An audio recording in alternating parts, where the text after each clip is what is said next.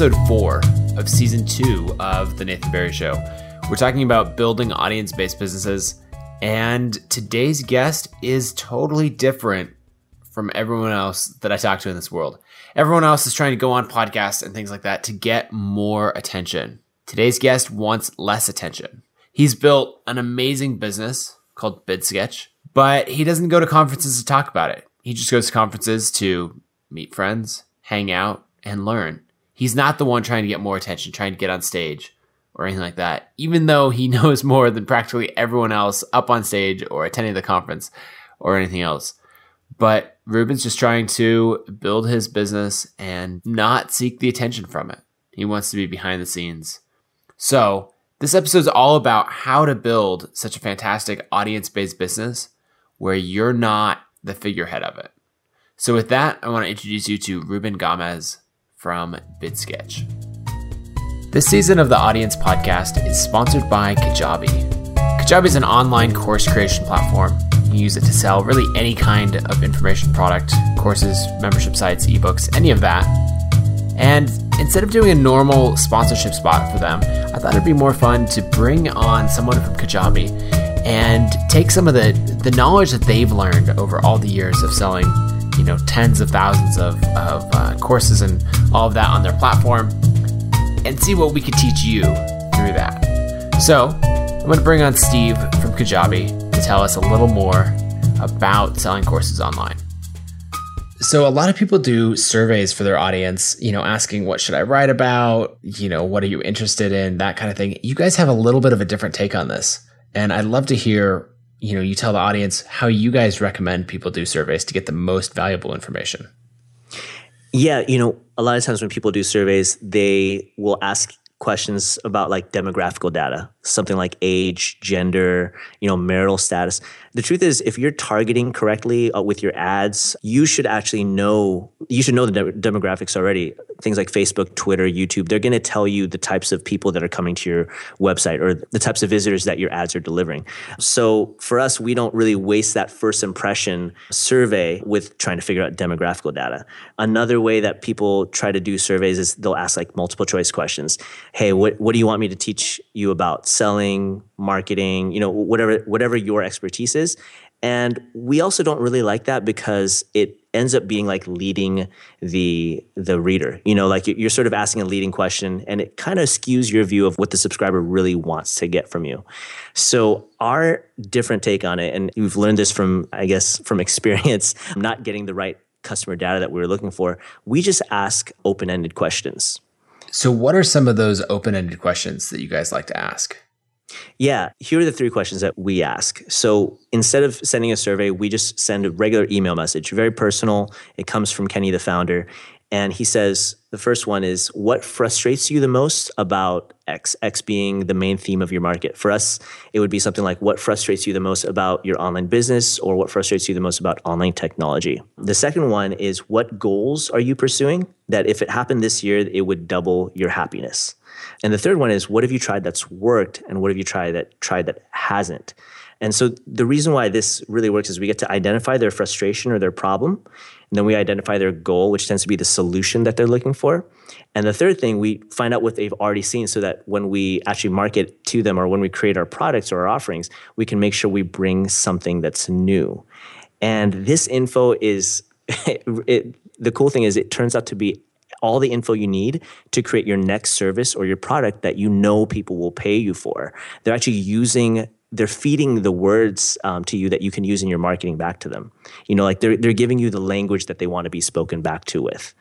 Yep, that's perfect. I have a friend. His name's yeah. Brennan Dunn, who does this all the time. So in his autoresponder, when you sign up, he teaches freelancing, and so he asks a question: what's your biggest frustration in your freelancing business right now? And he just gets the best answers. And then the next time when he's either coming up with a product or he uh, is looking to write some marketing copy, he just looks back through that and then he uses the exact words that people, you know, the the exact words that they wrote and feeds it back to them in the marketing company and it does oh so well. Oh, exactly. You know, like if they say something like, if they respond to some, your survey with, I'm tired of wasting my time learning how to write HTML. Well, on your page, you can say, or on your headline, you can say, "Are you tired of wasting your time learning how to code?" Or, or you know, another one would be, "Stop wasting your time trying to be a coder." Yeah. It's a simple example, but I, I think you get how powerful that that can be. I like it, especially because it's so hard to come up with those headlines. yeah, exactly. And so when you can speak, when you can use this and you can speak in your audience's language straight to their fears and straight to their problems that they've articulated to you, and then you give real hope and solutions, you can become the authority for your audience. Nice. So where should people go to learn more about this and get your notes on it? Yeah, at nathan.kajabi.com. We have just posted actually the script that we use that, with those three questions to ask people what they're looking for. A big thanks to Kajabi for sponsoring this episode. You can learn more about Kajabi at kajabi.com and uh, just start selling any of your digital content, sell courses, info products, any of that through Kajabi. Ruben, thanks for taking the time to talk to me today. Thanks for inviting me. Yeah, so you have a pretty interesting business with BidSketch where it's a software as a service application. Do you want to tell us just a little bit about what BidSketch does and then the typical customers that you have? Sure. Uh, BidSketch is a web app that's used to create client proposals, and it's used mainly by um, freelancers, consultants, and agencies to create those proposals. Nice. And how long have you been working on it now? Now it's about five and a half years. Let's see, we're in June. Yeah, five, about five and a half years. Okay, very cool. And so, if I remember correctly, you coded the first version of BidSketch yourself, right? Well, kind of. Yes and no. The first. the very first version, yeah, the very first version, I started to code it all by myself and then I scrapped that because I was writing it in some language nobody heard of. And I learned that you can actually hire like developers to help you out with with uh, with coding it. I figured out, oh, uh, it's going to make hiring developers really hard later on. Uh, so I start, started over in Ruby on Rails. Um, I hired somebody uh, really cheap actually sort of hired and fired, hired and fired like three times, I think, mm-hmm. trying to get the right person to help out. So finally got somebody to help out. I didn't have a lot of money. So they built part of it and then I kind of finished it. And uh, so, yeah, I contributed some to the early code base, but I also hired that out. Mm-hmm. So how long was it from like the initial idea and you start working on it to actually getting paying customers? So I got paying customers before before publicly launching. So you know, launching to the list. Um, that's where I got my first paying customers.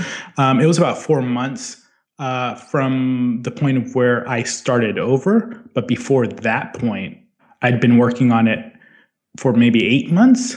Okay, six months, something something like that. As you had a day job and Right. So I had a day job. I was working full time. I was a web development manager, and so I was doing all this on the side. So that why that's why it was also really slow going when I was doing yep. it by myself and trying to do marketing and you know learn about SEO and trying to do AdWords or whatever. Um, it's just it was too slow. Yeah. So you've always owned the business and marketing side. Like that's something that you've never tried to hire out, right? Right. As far as um, the management of all of that. Yeah. So I hire writers and I hire people to help me execute and implement. But uh, yeah, I own marketing side. Yeah. So I always like to point out when I come across people who expand beyond their core skill set. I think too many people mm-hmm. say, like, oh, I'm a designer and that's it, or I'm a developer, mm-hmm. or I'm a marketer. And I like to see it when when someone starts as a developer and then also adds in all these marketing skills or starts as a designer and learns to programmer. You know, and just sees it as we create products and products need design development and marketing. And so, you know, you expand your skill set to accommodate, you know, wherever the need is in order to build a successful product company.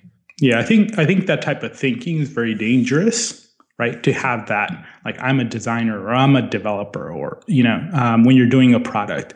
I've actually now that you talk uh, mentioned that i never really thought of it in that way. It was just like what's needed to get a product going? That's it right? Mm-hmm. that's what needs to be done. Nowadays i think it's a little bit more helpful to kind of think about those roles now that i have a team and all that stuff because uh, recently i realized that I don't have a marketing person. I am the marketing person, right? like mm-hmm. I own this. And how that's been helpful is is identifying that there is no one that's going to really push things forward on that side. And that if I spread myself too thin, I'm a shitty marketer, right? Right. Uh, I'm doing a very poor job at marketing. So, you know, I think early on it's it's not good though. Yeah. So how big is your team now? So I still work with a lot of uh, contractors, writers, and uh, just hired a Rails developer contractor to help us out for about six months to uh, eight months.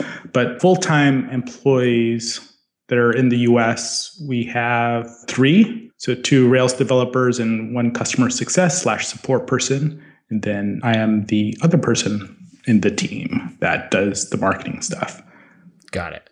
So I want to talk about how you've built an audience for BidSketch and then how you've used that to, to turn into customers. So I guess let's start by, well, first I should say most people who build an audience are kind of the face of that audience. Whereas what you've done, BidSketch is the face of everything. You know, it's the I guess the hero in the in the marketing story. It's the one teaching all the content, right? Right, right. So what's the reason that that you took that approach rather than you know something like what what I've done or what uh, Brennan Dunn has done um, mm-hmm. of being much more front and center and writing all the blog posts and speaking at the conferences and that kind of thing. Because like there are conferences that I've spoken at that you haven't, even though your software company is many many times more successful than mine and, and in a lot of ways you're you're far more qualified to talk on these subjects than I am. And so, but you kind of I don't know, hang back and quietly do the work rather than being in the spotlight. What's the what's your reasoning for that? I think it's for me it's just it's personal preference, right? And it's also about strengths. So I don't see that as a strength of mine. I don't see that as a strength that I want as something that I want to develop into a strength. I don't like I don't like being the center of attention. I really don't like that. So I remember a while back having a, having a conversation saying talking about how it's, kind of cool when we go into a conference and somebody knows me and shakes my hand. It's like, hey, but what's even real even cooler to me is when somebody doesn't know me then they see my name tag or ask me what I do, and I mention BidSketch, and they know BidSketch. They know the product. That that's actually better for me. That's how I feel.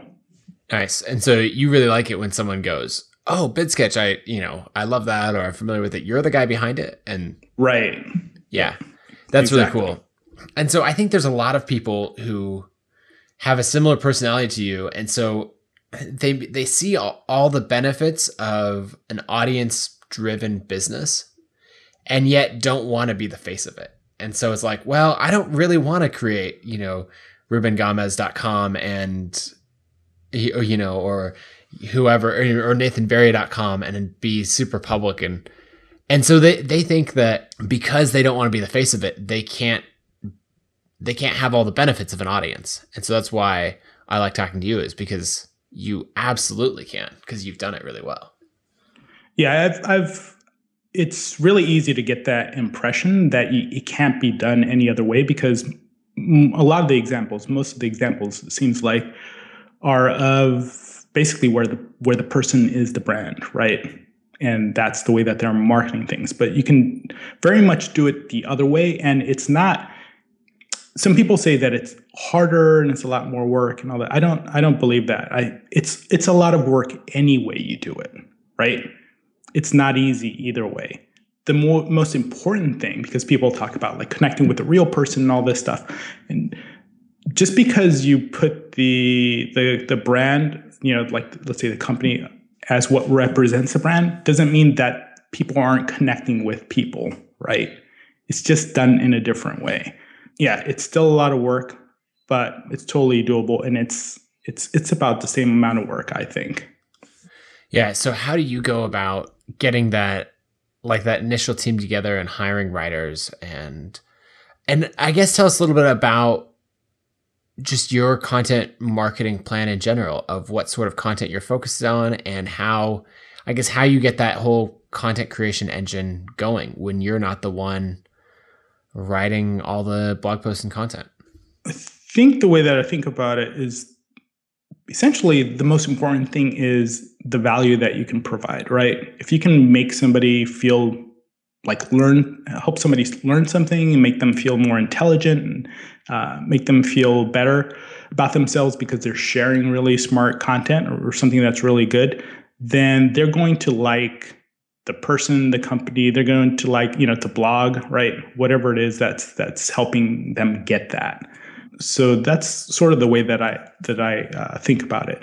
Also, emails. So the way that we have things set up right now is that for the blog, when somebody signs up for the blog, they uh, get put on the drip campaign, and those initial emails uh, all come from me so we don't ever send out emails that come from like BidSketch, the company, right? It's always from a person. But then the the the blog post, you know, it could be from me or it can be from uh, Nicole who works at works at uh, my company, and the content is written by different writers, right? So when when we announce after the drip campaign, they'll get an email saying that there's a new blog post. Uh, we do that twice a week, so we write two posts a week. And we have about uh, four or five writers uh, that work on that content. And I think having multiple people, uh, the reason why I do multiple writers is because it helps not associate all the content with a single person, right? Because I also don't want that. Like, not just myself not being a brand, but I don't want to depend entirely on one person and have them develop as the brand, right? Right. Because then if they decide to move on or something like that, then you're in trouble. Especially if if you're hiring contract writers and then that contract writer becomes the brand. Right. Yeah, that's then not, it's, that's not so good. Yeah. Then you know it's their audience, right? that that that they're taking with them. Um, I also like to hire writers that either have developed their own audience or are doing a really good job of developing an audience elsewhere so that you're not having to teach them how to write content that's going to attract an audience. They're already exactly. practicing those skills and getting good at it. Exactly. Because we don't have an editor. We we it's it's a really sort of loose process, but for it so for it to work, the people that are involved need to really know what they're doing, right? They need to write great content, need to not really need editing need to n- not need a lot of hand holding or anything like that. They just write stuff, they queue it up. I give it a quick read through, send out quick email to the list, and that's it. So there's a queue in, of posts, and we just do two a week. It's pretty simple. Okay, so let's back up to how you find these writers. What's the what's worked well for you for hiring writers and then what are some things that that you would totally uh, recommend people avoid yeah so like i said i generally like to find writers that have an audience or are doing really good good job in building an audience so the way that i've found a lot of my writers is i've just gone out and gone to blogs that tend to have people get doing guest posts like kissmetrics is one uh, smashing mag is another uh, Pro ProBlog. It's a little harder with blogs like Copyblogger, and because they have so many editors. And this is one thing that I, that I learned that I probably would avoid, maybe depending on blogs like Copyblogger too much to for finding writers because the content that the original uh, writer um, submits oftentimes looks nothing like what's the end result, what you'll find on Copyblogger. Because they have such amazing editors there, they'll really do a good job at cleaning things up and making it better. They try to start with something that's pretty good. I've been surprised with hiring writers that seem to have really good stuff. And then when I get it, it's just not that good. It's nowhere near what I've seen, right? Yeah, I tend to if I find somebody, let's say on Copyblogger, then I'll look at all their work elsewhere, right? And, Where they didn't have top notch right, editors, right, right, polishing exactly. them up. Yeah. Yep. And then I'll try them out. I don't automatically hire them. I just, you know, send them an email, ask if they'd be interested in, you know, trying out to write a post and, you know, tell them about my audience. Also try to target people that are familiar writing for that audience. That works but that's a lot of work. that's also a lot of work. So the other the other way, I think it's a good way to start. Right. Once you've started that way and once you've found like at least one writer or maybe two that are really good, you've talked to an editor right? You've done your own guest posting. Then you can, uh, what I like doing more nowadays is just getting referrals. So I'll still do the recruiting. Like I'll, I'll, I'll, uh, you know, be reading content. If every once in a while I see a guest, uh, somebody who's doing guest posting somewhere that seems really good that I like, then I'll just reach out and talk to them about it. But I'm not so active about doing that. So nowadays I just will ask for referrals from people that are re- doing a really good job and they'll they'll tend to recommend people that are good, right? If somebody knows how to write uh, content that's shareable, they kind of know what good content looks like, right? They they can they can rec- recommend people like that. So one thing that I tried a while back too that was pretty good was there's a guy who uh, does a content marketing podcast, and uh, so he was. What's the, what's the name of the podcast? Um, I don't even remember what the podcast, uh, what it was called, but I do remember. I don't think he's doing it anymore. He was doing a content marketing podcast, so he's interviewing a lot of content marketers and stuff like that. So I hired him to basically find me writers because you know he already knows a bunch of them, has a lot of relationships with with them, and I just asked him, okay, I need three writers. Uh, this is how much I'm willing to pay. Uh, find me, give me a list of writers then he came back, gave me a list of potential writers. I identified the ones that I liked. He went out and did the negotiation. You know, I told him what the budget was, and then just give him a flat fee for all that. So that was pretty good. Nice. And did it work out long term with those writers? Yeah, yeah. That they they were around for for a pretty long time. I don't think. Let's see. Only one of the writers is still around. That's the thing with writers too, is that you'll lose them from time to time. So you have to, uh, you know, recruit new writers. Or it's it's always a good idea to just sort of have an extra, at least an extra contributor, even doing one post a month or something like that. Yeah, because well, we've noticed this. I remember watching Greg Ciotti. Mm-hmm. I, I think that's how you say his name. Um, Ciotti. Yeah. Ciotti. Watched him write a lot of posts for BidSketch. Yep. And then you know, and he was building his own audience at the same time. He was putting right. out really great quality content. And I think, you know, he's writing for a few other people as well. And that kind of thing gets noticed, like the people who are really excelling. And so now, like for the last year or more, he's been full time with uh, Help Scout. Right. Yep. And that's yeah, something was, somebody's going to see that he's doing an amazing job and they're going to, you know, right. snap him up and try to bring him on full time. Yeah, yeah. Greg was really good. Greg was a great example of that. Had built up a really big audience. Actually, got introduced to him by Leo from Buffer. I just sent. I didn't know Leo. I just sent him an email. Hey, um, uh, I'm. I know he gets these emails all the time. Uh, but back then, you know, he probably got them a little less. Um, and I just asked him, I'm looking for a writer. Is there anybody that you'd recommend? Right? Because he's he's a content machine. Uh, and he just recommended two people. Uh, Greg was one of them. He was he was amazing, and he was doing a really good job. And yeah, Help Scout was also kind of contracting him, and they're like, you know what, we can hire you. Uh, why don't you come on board? Let's do this. Yep. Right? Yeah. Yeah, and so that'll happen. And then you'll also get writers who are going to lose interest, move on to other things, all that sort of thing. So I think it's good that you don't try to find one writer. You develop relationships. Would you say like with maybe four or five writers? Yep. Generally about four or five writers. That's what I'm working with usually. I try to keep that number. Mm-hmm. Okay, that's good. And then how much do you usually pay for for posts or what should people expect to to have to pay? So it varies, but like you'll see writers early on, and this is something that took a little while to learn, right? How much should I be paying a writer? So it's funny when I hired the guy who's running the podcast, and I said, okay, yeah, I think my budget, I'll I'll pay like about three hundred dollars per writer, and he came back to me per post, right? Yeah, per post per writer, right? He came back to me and said, "Oh, I, th- I think uh, you should lower that. I think that's too much."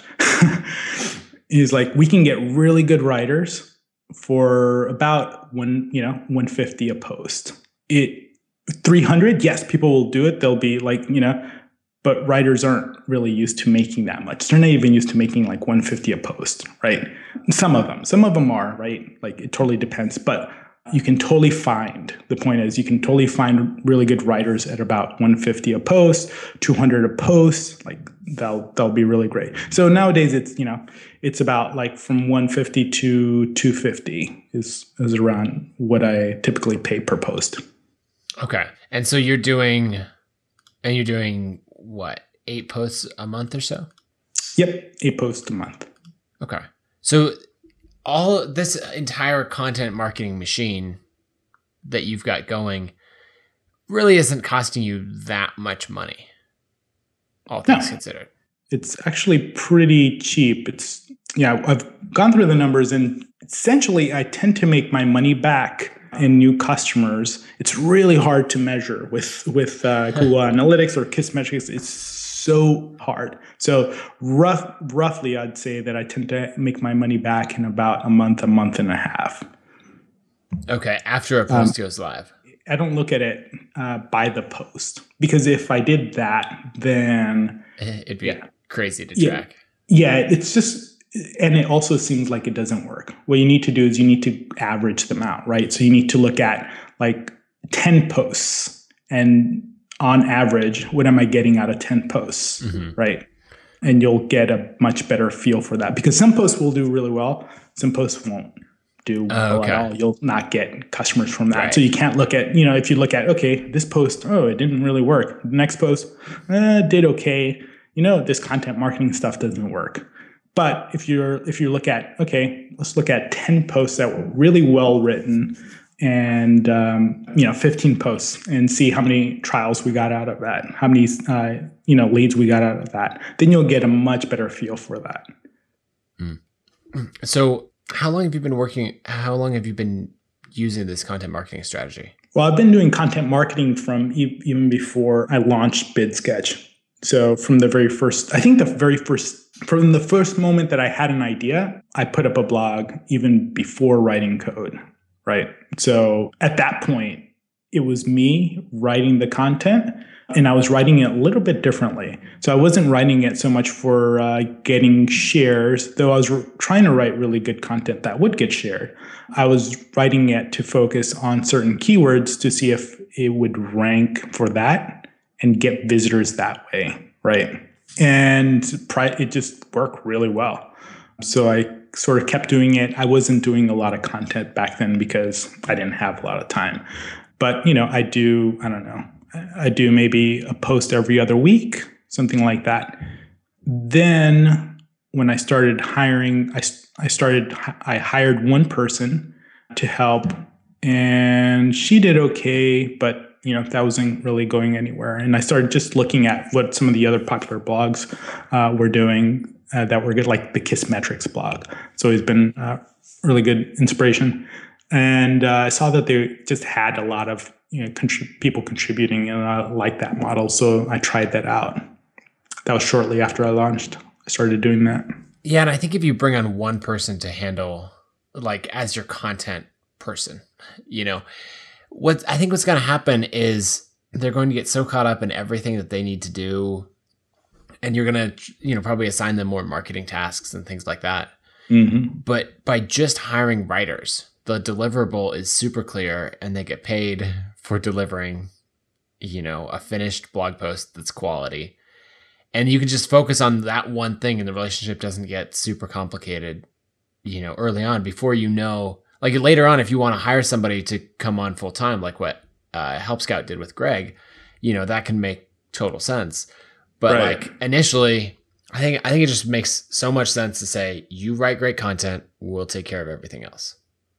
Right. As yeah, as long as they're also good about making it easy for you to take care of it, right? Meaning not needing editing, being able to put the posts up in WordPress, being able to add the images themselves, stuff like that, right? Yeah, so they should do everything and other than you should basically hit publish and that's right pretty much. That's pretty much it. On the editing side have you found that most of these writers are editing it themselves or do they have editors that they work with? Or they're editing they're editing the posts themselves. Okay. And then, So do you find with a lot of writers that you're catching mistakes when you give it that once over, or uh, is it pretty normal to expect that they'll deliver a really polished post? It's pretty good. It's um, it's mostly polished, and then if I get somebody new that kind of does you you know need more work on the editing side, I let them know initially, like, hey, this just needs to be much better. Um, and if they don't, they can't get it, then you know, stop working with them. Yeah, that makes sense. So, Yeah, it's just not worth not worth the ongoing you know work for every post. I don't Right. I don't have the time for that. especially when there are writers out there that can perform at a higher level. Right, right. You can find them. People will do it. Yeah, that makes sense. Okay, so then as you're sending out this content, you're building the email list. That's really the, the core thing. Like if you go to bidsketch.com, the very first thing, it's not to sign up for the product, it's to download free templates over email, right? Right. So So you're trying to sell as much as possible through email rather than through the site. Yeah, try to put um, funnel everyone uh, through the list is what I'm trying to do. I've tested changing the homepage. Initially, I had more of a traditional SaaS homepage, and this is not the blog. So the blog, obviously, you have the blog content there, and then you have email sign up forms for you know they get a free ebook and they get on the list, stuff like that. On the web app website, generally you'll you'll go to a web app and then you'll see like what you know you'll see the benefits headlines and then you'll see like uh, try it you know free trial and then maybe an email form or maybe a button. And that's how you sign up for it or start to sign up for a trial. So I, i've had that. I've tested like a video. I've tr- tested different types of homepages versus one where you don't have a way to even see pricing or sign up for trial initially, you, the only thing you can really do is sign up to see a sample proposal, which is you know happens through email. So you give your email address, and then uh, you're on a drip campaign, and you go through through that process, and then you can see the pricing and sign up afterwards. But oh, every single time that I've tested, I've that's just done better. I just get more paying customers that way. I've not been able to to beat that. That makes sense. So then you've also tried paid acquisition as well. And so how have you found, you know, putting money into this content marketing system, that ROI compared to like running Twitter and Facebook ads? Essentially, I've just, you know, I've had Facebook ads work with really small segments. I've just not been able to scale that up. Twitter, it's done okay with contests. That's where it's it's done okay for me, but still, like you can't even compare it, right? It generally will take me about uh, about three months, maybe four months to get my money back when I'm spending it on Facebook, and even when it's working, right? And with content marketing, like I said, it'll take like a month, a month and a half to get my money back. So, you know, Yeah, that's that's obviously much better. right? Yeah. Uh, let's see. So you, you so you've now got the system where you can effectively uh, put money in and just generate content. You've got these freelancers that are working well. Do you have them talk to each other very much? Like, is there one, you know, a Trello board or a Basecamp project where they all talk about what they're working on writing so there isn't conflicts? Nope, they don't. I mean, a couple of them talk to each other just because you know they've like reached out or anything like that. But there's no shared space. There's there's nothing like that. Um, they can just look at the queue, so everyone can see the posts, right? They can sort of see what's been covered and and just uh, add their own content in there. So generally, no no conflicts or anything like that. I don't worry too much about everyone writing in the same exact style generally the posts are pretty similar. Like they're they're told they're given an example about of uh, what is a good post what right what that looks like the minimum length for that. So you know there are some guidelines like that. But then some posts are a little different than other posts and that's totally fine. I think audience seems to like the variation like that a little bit. As long as it's not so different where you think you're in a different blog right? Right. Yeah, and so I think people can kind of match the style that you've set. So what Right. do you do to promote the posts besides put them live on the blog and then send them to the email list?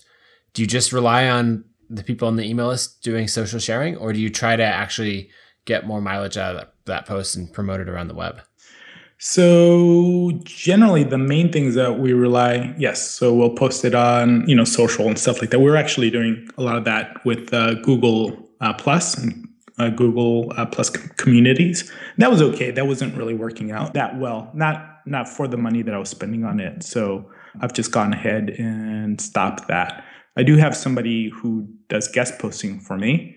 So he goes out there and he does about eight guest posts a month and he'll link to some of the content that way we don't have we're actually going to be doing that's one of the things we'll be doing is just trying to sort of repurpose some of the newer posts and stuff and put it out there in, in different platforms but we haven't really done much of that. It's all mainly the list and then the other thing that we'll do is we'll go back to posts and kind of change the maybe the headline a little and change the content just a little bit not too much and focus them on certain keywords right to get to to make sure that they're continuing to get traffic and they do a better job of that than that initial spike when we announce it to the list. But it's mostly like as far as you know beyond that it's it's about just you know people sharing out there uh, on twitter as well. Okay. And so since you're driving so many people to the email list how big is the email list now?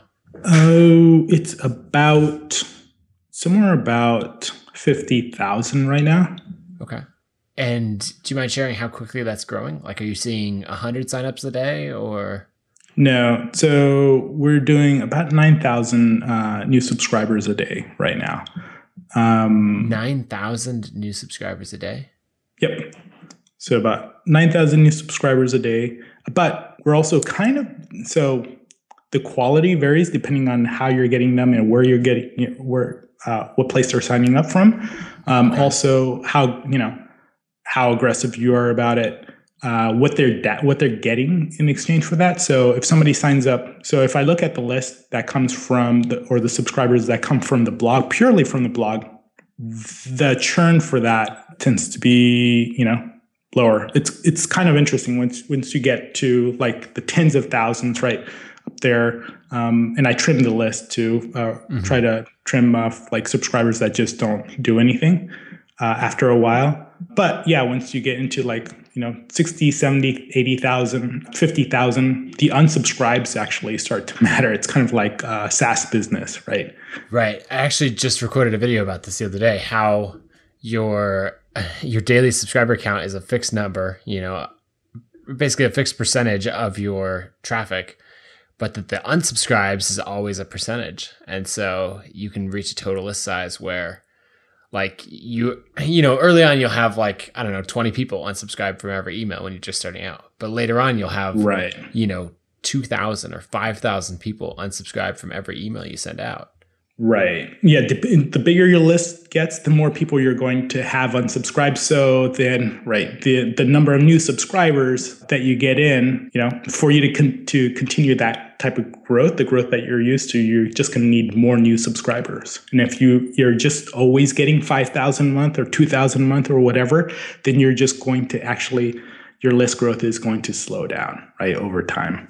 Yeah. So I just want to make sure I got these numbers right. You said the total list size is around a bit over 50,000 subscribers?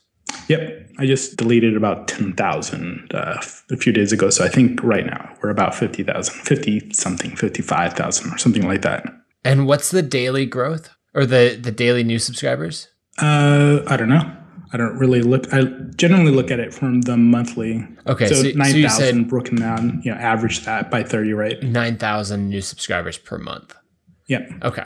So okay, eight, that makes sense. Um, and then like when you send out an email to those 50,000 people, what kind of unsubscribe rate are you seeing? I don't really worry about that. So I don't know. Um, actually kind of I'm, i like that when people unsubscribe. Uh-huh. I don't like if too many people unsubscribe, but I don't want people on my list that are not going to be doing anything. Right, exactly. It's far better, I think, and I think you think the same thing. It's far better for someone to unsubscribe than for them to just start ignoring your emails right and become totally inactive right yep because yeah, at that point, then then you know it's about like okay, now I have to go in there and just get rid of them, right? Do you happen to know what your average open rate is? So it was around 20. It depends on how many subscribers I have. So right now, since I just trimmed it, I don't know. It's going to take a few emails to get the new rate. So around around 20% before you trim. Well, no, it was like dropping to 15, right? Okay. So it was getting pretty low. Like when it's starting to get low, and I had actually had a drop. So I used to be like around 25, then you know 28, and when I was on Mailchimp, uh, and then something happened. I have no idea what, uh, and it dropped. It had a pretty big drop and took me down to like 20. And you know, yeah, I've never been able to figure out what that. I thought it was something, might have been something technical, or they put me on different servers or something. I I, I couldn't figure it out. Yeah. So, but you're you're seeing the same thing where you're focused on the engaged list, and so you're removing people so that the unsubscribe or so that the open rate increases because you only care about really it's the open rate times the total list size, which is the number you should care about. Right. Well, the, the the thing that I really care about most is how many people how many people am I am I getting from that? How many trials? How many customers am I getting? So that's why I'm like, yeah, you know, you, you asked me about these. You you think so early on? I I really watched these metrics a lot more, right? When I was focusing on list growth and all that stuff, because I was I was trying to get more volume so that I could do more testing and figure out what was working for conversions to trials and stuff, right? And then at one point, I just sort of stopped worrying about that because I said, okay, X percent of people, new people signing up to the list will end up being a trial, will end up converting into a trial, right? So then at that point, it was more about like, how many people can we get on the list? And are we still, are we still, you know, getting that many trials from it?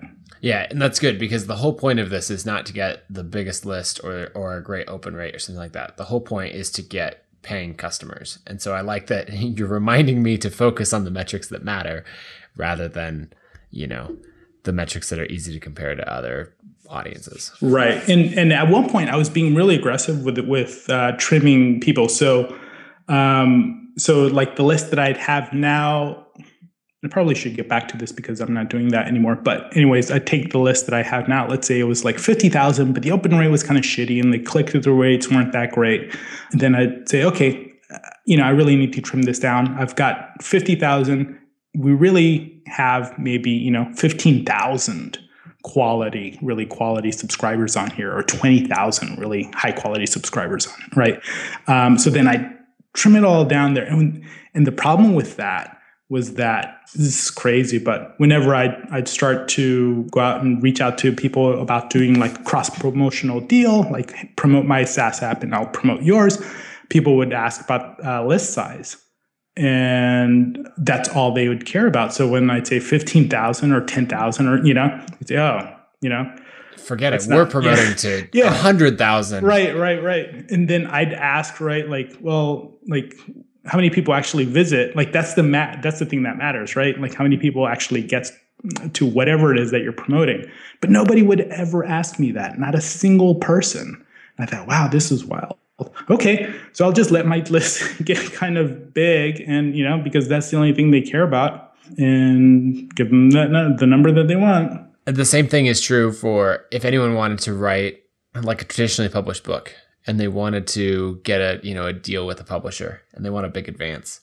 You know that's a case where you don't wouldn't you wouldn't want to trim your list before you were doing that because they're going to go how many subscribers do you have? And th- if you say 25,000 and and you're like but I get a ridiculously high open rate because I deleted all the people who aren't engaged they're just going to be like 25,000 hmm okay. But if you hadn't deleted those people they'd go oh 50,000 like, right. all right. right. this is a lot of people we can reach. And, you know, you could tell them like, yeah, but the open rate's kind of low or, and like everything after the number of 25,000 or 50,000, like they, they don't hear anything beyond that. Right. Yep. Yeah. It's, it's kind of crazy, but you know, that's just the way it works. Right. So it's an interesting thing to, to kind of keep that in mind. Right. So you can be kind of strategic with the way that you, depending on what you're doing, right you can be strategic with how you trim your list. I think in general it is kind of better to keep it tighter just because I heard I've heard I don't but I haven't even really seen any real studies or any any anything behind this but I've heard that um, and I've read multiple times that uh, it helps deliverability you know to Yeah, have a list. Right. Email email providers are starting to look at you know you know they know that when you send to 50,000 people they know that you know 10,000 of those went to Gmail or whatever. And so Gmail is going to look at it and say okay we just received 10,000 emails from this this company well, you know and they're starting to look at what are people doing with it. And so even if they're getting ignored you know that in theory getting ignored isn't bad because nobody clicked spam but just like you know just like when google checks if you you know search for a query and then you know you click on the first result if you immediately hit the back button they make note of that because they're like oh you that wasn't the right content and they you know change the rankings accordingly so the same thing with email where it's like if you send an email and no one engages with it then they're going to be like apparently people didn't want this email and they're going to factor that into their uh, deliverability Yeah, that that's pretty much what I've read. The only thing that bothers me about it is that like, you know, it's fuzzy and unknown, right? Like so what does that mean, right? Like it goes into spam, it it it goes into more likely to go into the promotion, you know, tab or or what, right? Uh, and if you keep it really tight, how much of an increase is it? And you know, how much worse is it to keep to keep a list uh, bigger that right is less engaged? Yeah. And it's all unknown and it probably will always be unknown other than these tiny little hints. Right, right. It's just like this is good. You should be doing this. So I kind of do it because of that. But yeah, with, So- with that in the back of my mind, So other than vanity metrics, there's no reason to not trim your list. Basically. right? Yep. All right. So I think people have been given a really good blueprint of how to, you know, how to build a pretty massive audience without having to be the face of it and without having to do all this writing and, you know, really monetize it quite well through selling software. So I like your model. Thanks. Yeah, I, I think you know just the way that a lot of that you see a lot of people doing it. Like you're really good at at doing it, where you're you're you're the brand, you're the name, and you know uh, people know you. That's a strength for you. So I would never discourage anybody who has that as a strength from you know from just changing it around.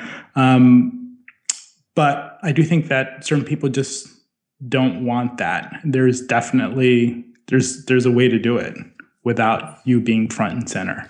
Right. And I can say from firsthand experience that uh, building it so that you are front and center and you write all the content is a lot of work, like really a lot of work. Right, right. It just has to be. Yeah, it's it's a ton of work, and then you still have to sell. Right. Yes, exactly. Oh man. And so having something, and this is stuff that I'm looking at for ConvertKit of how, um, how we can do content marketing, you know, for our blog where, you know, yeah, I'll still be the face of the company and, uh, you know, I'll, I'll still be contributing content and that sort of thing. But how can we, you know, create a whole bunch more content that's really going to benefit our, um, you know, benefit our readers and customers without me having to sit down and write it. And if we could spend, say, fifteen hundred dollars or two thousand dollars a month on on writing to you know to fill out that entire editorial calendar, like that would be money well spent. Yeah, I agree. Do you do you feel like that's the direction that you're you guys are going, in, in basically to where people aren't really thinking of Nathan Barry, they're thinking more of like the products or the brand, or how are you thinking about it at this stage? Yeah, absolutely moving that direction because I think initially there was this perception that oh, ConvertKit, it's you know Nathan's little pet project, Mm, got it. you know, and that can hurt. Right. Or, like that can hurt a lot because then how long is it going to stick around? And so now that you know I've invested all this time and money and hired a team and and ConvertKit is no longer my little pet project. You know, it's it's grown into this you know a much more meaningful company and we're getting a lot of uh like top bloggers switching over and you know stuff. So it Right. needs to be seen as much bigger than me. Yeah, that's interesting. It'll be interesting to watch the uh, the challenges that that uh, you have to tackle in doing that sort of switch. Yeah. So I've already made sure that ConvertKit has one audience and email list, which is now about 1,500 people. That's totally separate from my audience, you know, for nathanbarry.com, which is like 35,000 people. And so mm. I'm already trying to set it up so that the ConvertKit audience is used to hearing from more than just me. But we're getting there. It's it's all a, a process. Right. Yeah, I, it, I think it's doable. It's it's it it'll just be a little tricky and it'll take some work, but you'll get there, I'm sure. Well, perfect. Uh, if people want to check out, you know, your entire strategy and and all of that, they can see all of the posts at uh, BidSketch. Is it uh, where's the blog? BidSketch slash blog. Uh, it's uh, oh, blog.bidsketch. Yeah, blog.bidsketch.com. It used okay. to be bidsketch.com slash blog, but for SEO reasons, we changed it around. Oh, really? Yeah. Well, is there is there like a, a, a short version of um, why that was a good way to go? Actually, it, uh, I should say for security reasons. SEO reasons, it's better to do slash blog. Okay. But I didn't want to run WordPress on, on my server where my app is, right? So blog that dot whatever makes it easier to just put it uh, with the local with somebody that just does WordPress hosting, takes care of the security stuff. Right, that makes sense. We did kind of the opposite, or the same thing in the opposite way with ConvertKit, where ConvertKit.com is you know all just the marketing site and WordPress and the blog, and then app.convertkit.com is uh, the software. Yeah, that's a good way of doing it. Which uh, the thing that I don't like about that is you start you t- create a new tab in your browser and you start typing ConvertKit, and the app, which is what regular users are going to want to go to all the time, right? You know, starts with A instead of C. You know, and so you're like, right? I don't know. Chrome's getting smarter about it, and so it all works out. Yeah, it's. It, I've been going to uh, Zapier uh, a lot, you know, doing that, and uh, Kissmetrics a lot, and like same thing when I go to just Kissmetrics or Zapier. It's like, no, I think it's Zapier. There's a couple of them to where it's like, yeah, like Intercom, you know. Intercom, exactly. They do that right. app dot. Yeah. And I always, I open a new tab and I start typing Intercom. Right, right. And, the like, first no, one is their marketing site. And it's like, I don't really need to go to the, mar- the marketing site for Intercom. I already pay the money every month. right, right. Yeah, for SEO and for SEO purposes, I do think it's it's better to to do that like slash blog, even though Google says it's oh, it's the same to have a, you know, subdomain for your blog. Uh, we'll treat it the same. It's like, no, not really. This is one of those things where we don't always trust what Google says. yeah. it's a trust but verify sort of situation. Right, right. Yep. yeah. Well, cool. Ruben, thanks for taking the time to talk to me and uh, good luck in all of your future ventures. Thanks. Thanks for inviting me again. I hope you enjoyed that episode with Ruben. If you want to learn more about the show, download the other episodes, write a review, any of those things, go to nathanbarry.com slash audience. Thanks for listening. And another quick thank you to Kajabi for sponsoring this episode. You can learn more about them at nathan.kajabi.com.